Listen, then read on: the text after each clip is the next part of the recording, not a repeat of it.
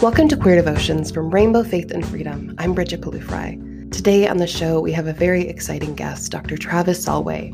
He is a social epidemiologist whose research investigates health inequities in the context of stigma. In 2019, he presented his work to the Canadian House of Commons Standing Committee on Health in the context of their historic study on queer and trans health in Canada.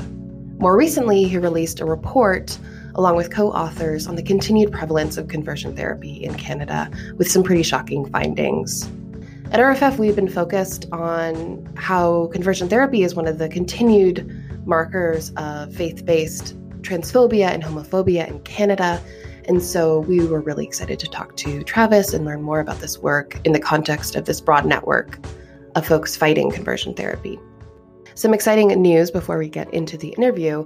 We are releasing a zine this September called Pandemic Processes, where we will have artists responding to this theme, all about the spiritual, internal meanderings of the mind during COVID, uh, during time apart, and sort of thinking about different spiritualities and theologies in this time period. And so we are very excited to show you more of their art. It is amazing, um, and just keep an eye out for that. With that said, here is the interview. So, Travis Salway, thank you so much for joining us today, and thank you for all of the work you're doing. I'm happy to be here. Thanks for having me. So, the first question is we just want to get at definitions. So, in your work, you've noted that conversion therapy takes on many different forms, and also the definitions can vary a lot based on context and who's using them. So may, maybe that's the federal government or the conversion therapy practitioners themselves. Uh, so could you just share with us the challenge of identifying these practices and give us your own definition of them? Yeah, that's an excellent question and a really important place to start. First, I'll just say um, my answer, the most direct answer to your question, but then I'll explain a little bit about the challenges we've experienced in arriving at a definition. So, I think the most important common trait of all conversion practices is that they start with the premise that some sexual orientations or gender identities are preferred and um, and other sexual orientations or gender identities can be avoided through some sort of practices. And more specifically, mm-hmm. it's the cisgender heterosexual uh, identities that are preferred and and that are encouraged through these practices. Now, the reason why this has been a challenge is that uh, when conversion practices first became prominent um, going back 40 50 years they were very mm. much um, following in the footsteps of um, previously discredited psychological practices that mm. actually thought we could change intrinsic sexual orientation uh, or gender identity. Over time, uh, if we think about kind of the born this way era thanks to lady gaga um, you know really popular uh, understandings um, regardless of whether people are supportive or not of, of 2S LGBTQ people, um, people have come to understand sexual orientation and, and, gender identity as something that's innate and maybe cannot be changed. Therefore, um, contemporary practices more typically um, take a page from um, uh, addiction recovery programs, mm. cognitive behavioral therapy, approaches that would say, we can't change this thing about you. You will probably, um, in the case of conversion practices targeting sexual orientation, you will probably always be attracted to members of the same sex or gender. But what we can do is we can coach you on ways to live a life that's consistent with your values. So we can help you avoid the temptation of sex with mm. other men. We can help avoid we can help you avoid the temptation of looking at gay pornography. Um, and that's why we've, we've we've we've really struggled with the definition put forward in Bill C6 and the definition that many politicians um, use, which is that this is all about um, taking some kind of outdated barbaric practice like electroshock and changing mm. someone's um, intrinsic sexual orientation. And and the reality is that's just it's not to say that that isn't still happening, but that's not the most common form of conversion therapy that we hear about in our research. Mm. You've kind of given us the background around how other folks are identifying it. What is, you know, if you could give us two sentences or a couple sentences to really describe uh, these practices?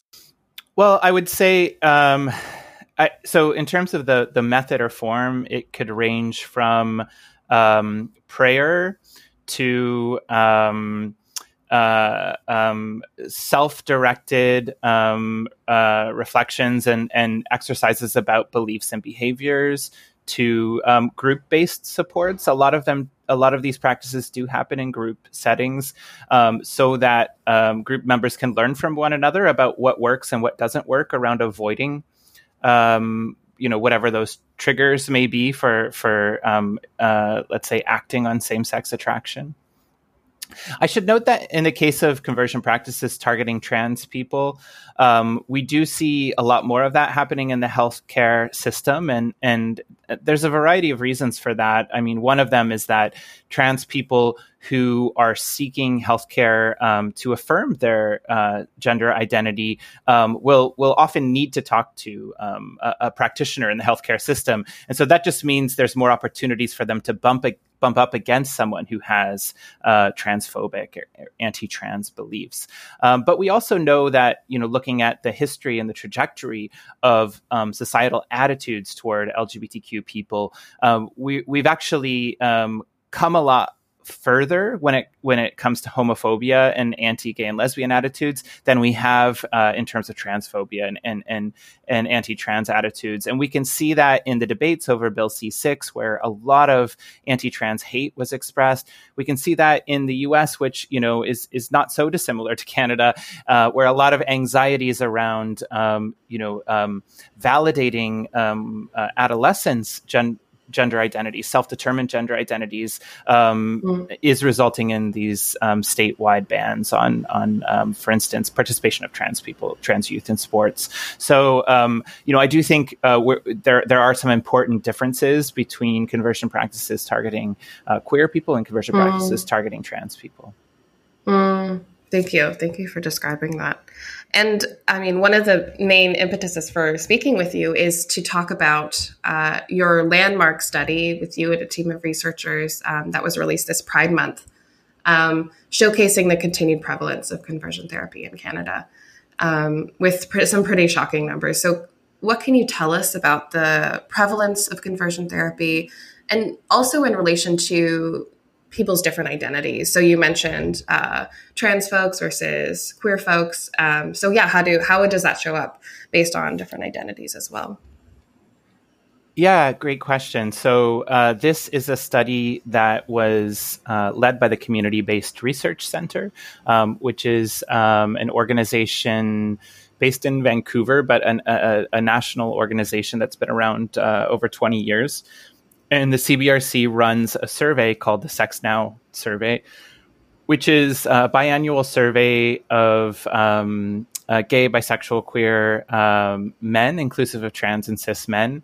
Um, and we specifically added questions about conversion practices to the 2019 survey because we mm. knew that the federal government was working on a conversion therapy ban. And we wanted to get um, some estimates of the number of people affected um, to help the, the policymakers and legislators, um, uh, you know, really fine tune their, their work. Mm-hmm. So we found that one out of every 10 um, uh, queer men had experienced conversion therapy in their lifetime.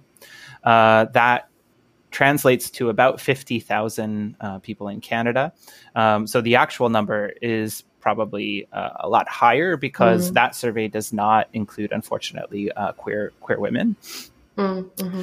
Um, so uh, you had asked about what we found about kind of the unevenness of experiences mm. of conversion practices across identities. So this we did uh, look. We did you know we we typically in, in the research that I do and the CBRC does we we we try to understand that.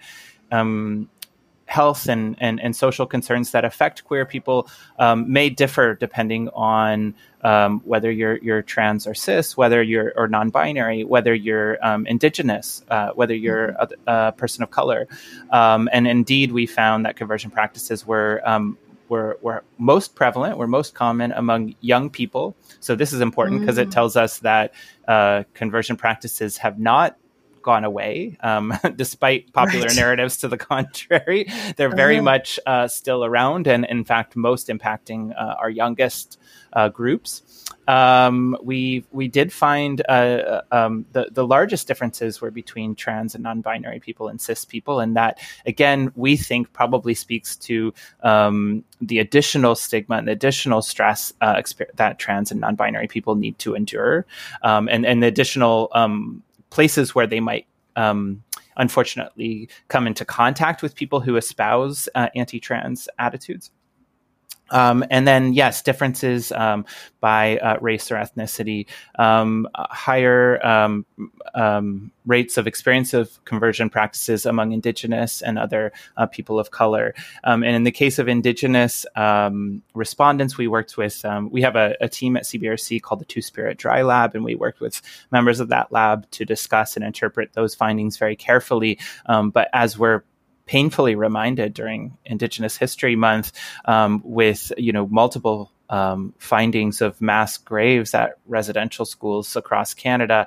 Um, the residential school system very much was um, um a, a, function of Christian churches and the state really um, uh, quite um, violently uh, inserting themselves into, into Indigenous communities and lives. And so we, we suspect that there is a legacy there uh, in terms mm. of, uh, you know, how we have uh, used uh, interventions in indigenous communities um, to strip indigenous people of their cultures and traditions, which also means um, enforcing Western European binary gender roles. So that mm. that that does kind of um, you know create if if not it, the exact conditions of conversion practices certainly makes conversion practices uh, more appealing and then mm-hmm. um, and then in the case of people of color we, we, we don't know precisely but we did also see um, uh, higher prevalence of conversion practices among people who had immigrated to Canada so it might be that people are coming from other um, countries or their their their um, parents or grandparents are coming from other countries where um, uh, anti LGBTQ attitudes remain uh, quite prominent. hmm And and now shifting to sort of the religious basis of this practice and of, of these many practices. Um, so queer devotions, as I said, we're we're thinking about how do you confront the way religion is weaponized against 2S LGBTQ plus inclusion and equity. And something that was so striking to me as I was reading your study is just that you found that 67% of conversion therapy occurred within religious or faith-based settings, which is an astounding number. And also then the other one third of that is in secular settings. Um, so, can you break down this number for us and, and just talk about why you think religious groups have such a strong monopoly here? Yeah, I'm um, by no means an expert on the history of conversion practices, but um, you know, relying on the work of, of uh, other scholars, my understanding of how this all came about, um, and there is a, a, a, um, a very good telling of the history of this in, um, in, in, a podcast out of the U.S. called Unerased. You might be familiar mm. with it. Um, it's kind of um, I, I, don't know if I, podcast is the right word. It's sort of a, a, a four or five episode series, and cool. and they really dig into that history. But my understanding is that you know if we go back to the 1960s 1970s um, in the era of evelyn hooker's um, really um, uh, foundational study about what um, can we know about the different psychological profiles of um, gay, gay, or lesbian people or um, often in, as psychologists would refer to us as homosexuals at the time what can we what right. can we infer about the different psychological profiles of homosexuals versus heterosexuals um, psychologists started to understand that the the approach that they had taken in the Freudian era of, you know, oh, there's maybe something gone wrong in our childhood that needs to be remedied was really based mostly on uh, on a dogma, on on kind of on bias um, against gay and lesbian people, and not really reflective of the science. So, as psychologists and psychiatrists updated their science in the 1960s and 70s, uh, they came to a consensus and said we have to stop, quote unquote, treating homosexuality as an illness. And that meant that by the 1970s and 80s, if you were a parent and you had a child and you were worried about this child, and I should say, just as in the 1970s and 80s, when parents were worried about their children being gay or lesbian or bisexual or queer, trans, uh, you know, today parents are saying very much the same thing. And I don't know that when parents express that worry, it's that I don't want my child to be LGBTQ too. Um, but I think it's more that I don't know what's going to happen to my child. Are, are they going to have a safe and happy and and you know uh, um, satisfying life um, in a world that that is quite hostile toward them. And so part of you know we'll come to this I suspect later, but part of what we need to do here is interventions that you know support parents and to understand that there is a pathway to health and happiness for their children. But but I think you know so context matters. So in the in the 1970s and 80s, parents who would have previously gone to a psychologist to say, "Hey, I think my child is a bit funny. Can you can you treat them?" would now have to look elsewhere. Mm. And a, a, number of um, uh, yes, Christian um, institutions, um, particularly in the U.S., kind of uh, saw a market here, for lack of a better word, and they um, and, and, they and they they uh, and they entered that market and they opened up opportunities, um, sometimes for money, sometimes not uh, but really to capture uh, these parents and and and their kids who had anxieties about their sexuality. And so I think what what, what that sixty seven percent statistic is telling us is that that that legacy of investment in um, you know the the the the kind of the large institutions that we saw spring up in the 1980s and 90s thing places like Exodus International which was a you know a, a quite a, um, a prolific um, creator and exporter of conversion practices, uh, you know that they really found their niche, and and so we that's what we I think we still see in Canada.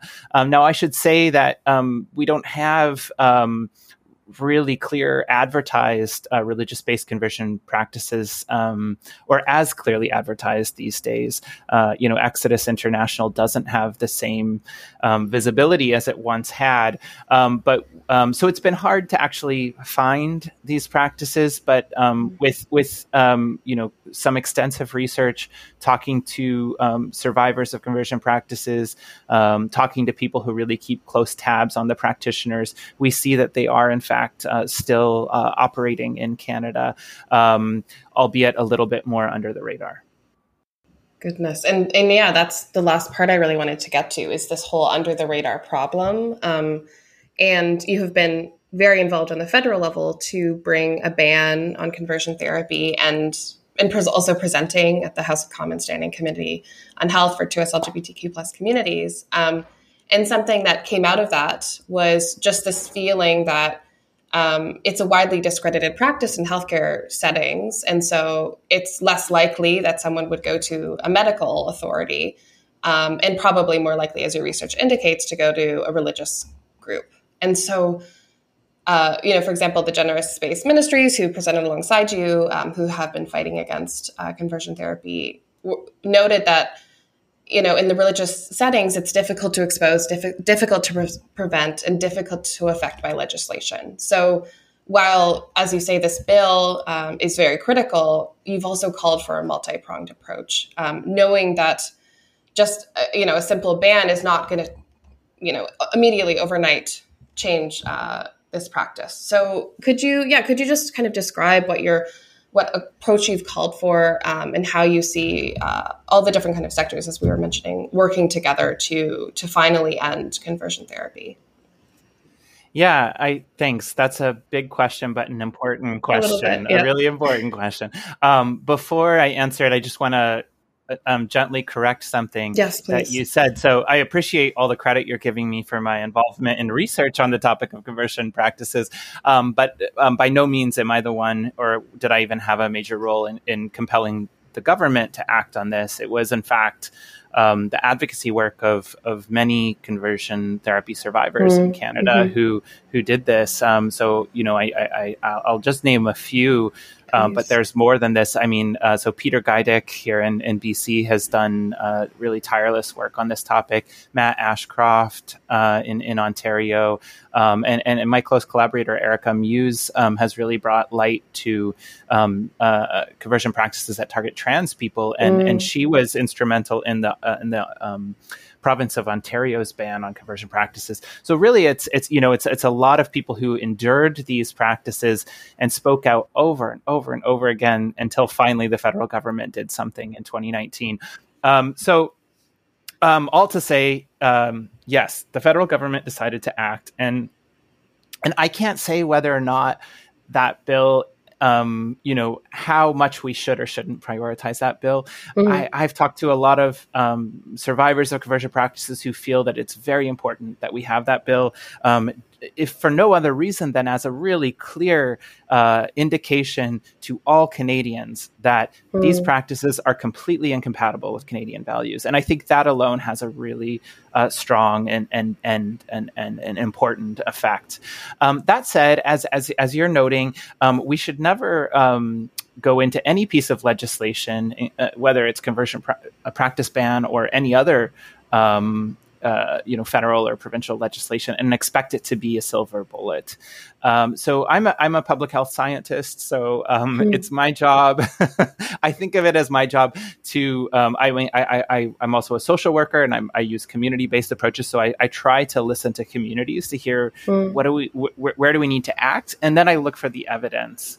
So I need to know, you know, okay, where where do we where does community want us to go? But mm-hmm. also, how can I look at epidemiological evidence from other places um, to understand how much these um, these intersectoral actions that we're wanting to take, how mm-hmm. effective mm-hmm. are they going to be? And I, I, I, I'm I'm sad to say that the current state of evidence on on what will prevent conversion practices is very poor. We don't really know. Uh, uh, we're we're in, we're still in early days, and we don't really know. Um, you know, it's just a few years ago that the first country passed a ban. Uh, this was Malta Mm. We have other countries very recently passing bans. Um, uh, Germany um, recently passed a ban.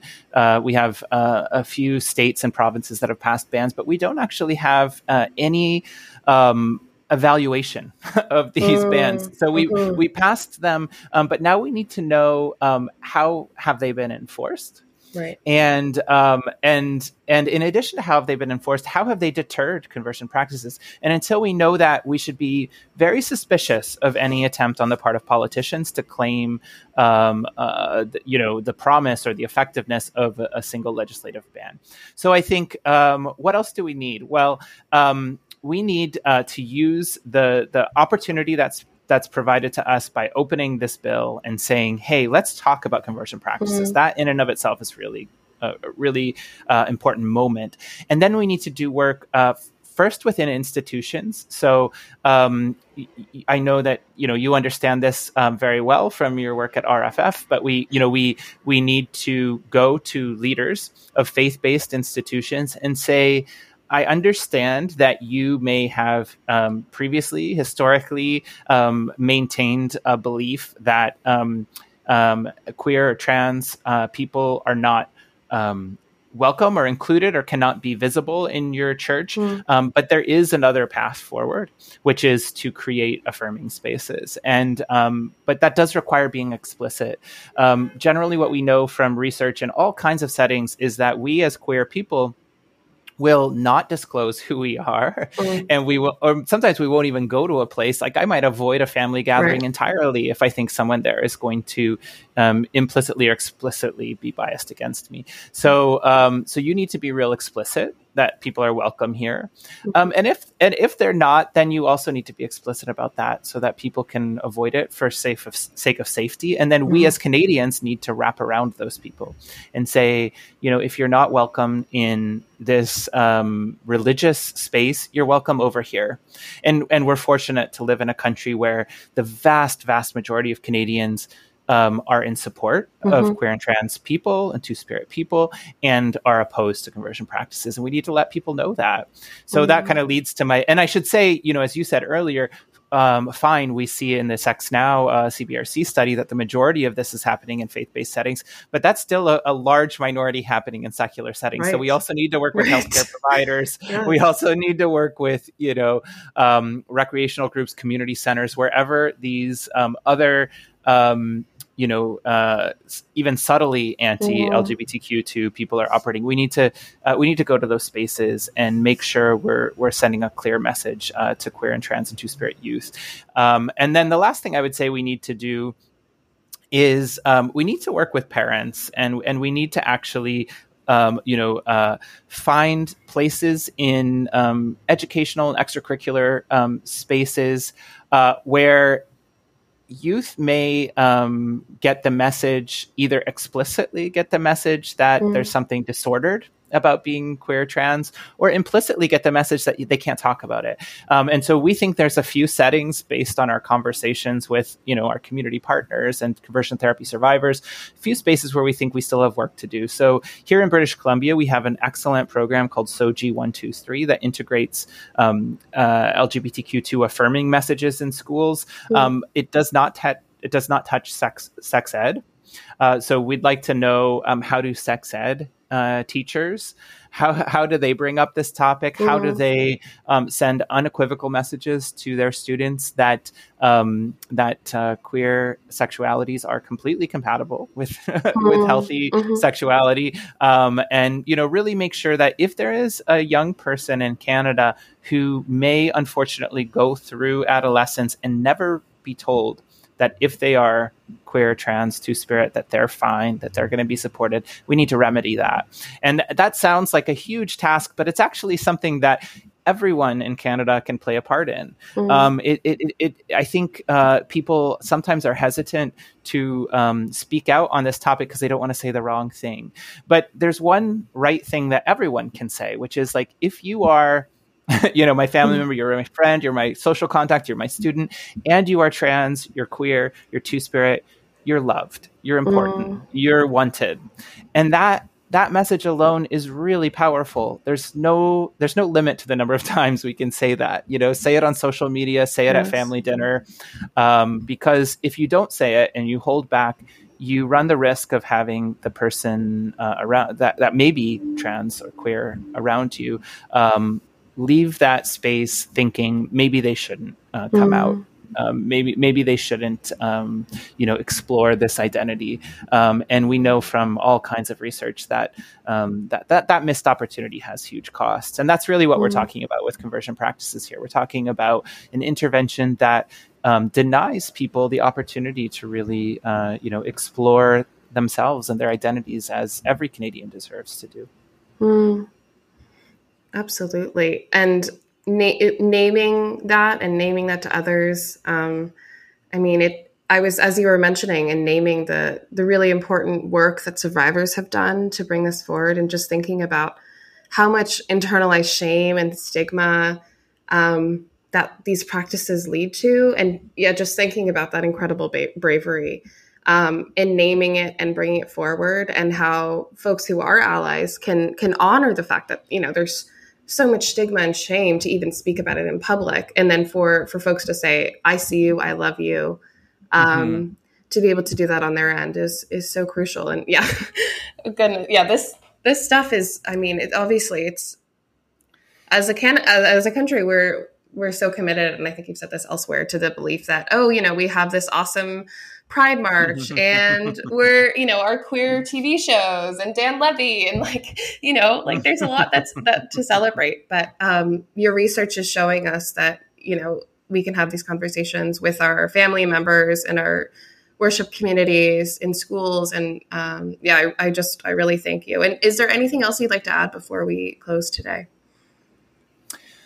No, I think you've I think you've hit uh, really the most important points in my mind. And um, you know, just to lastly to say uh, for people who are st- who are still feeling like scratching their head, like, mm. is this really still a thing? Right. um, a lot of a lot of survivors, a lot more survivors, in you know, in, especially in the context of Bill C six, have come out to share their experiences. And as you're right, it's that takes a tremendous amount of courage because you're you're admitting you're you're you're you're um, revealing something that was probably traumatic mm.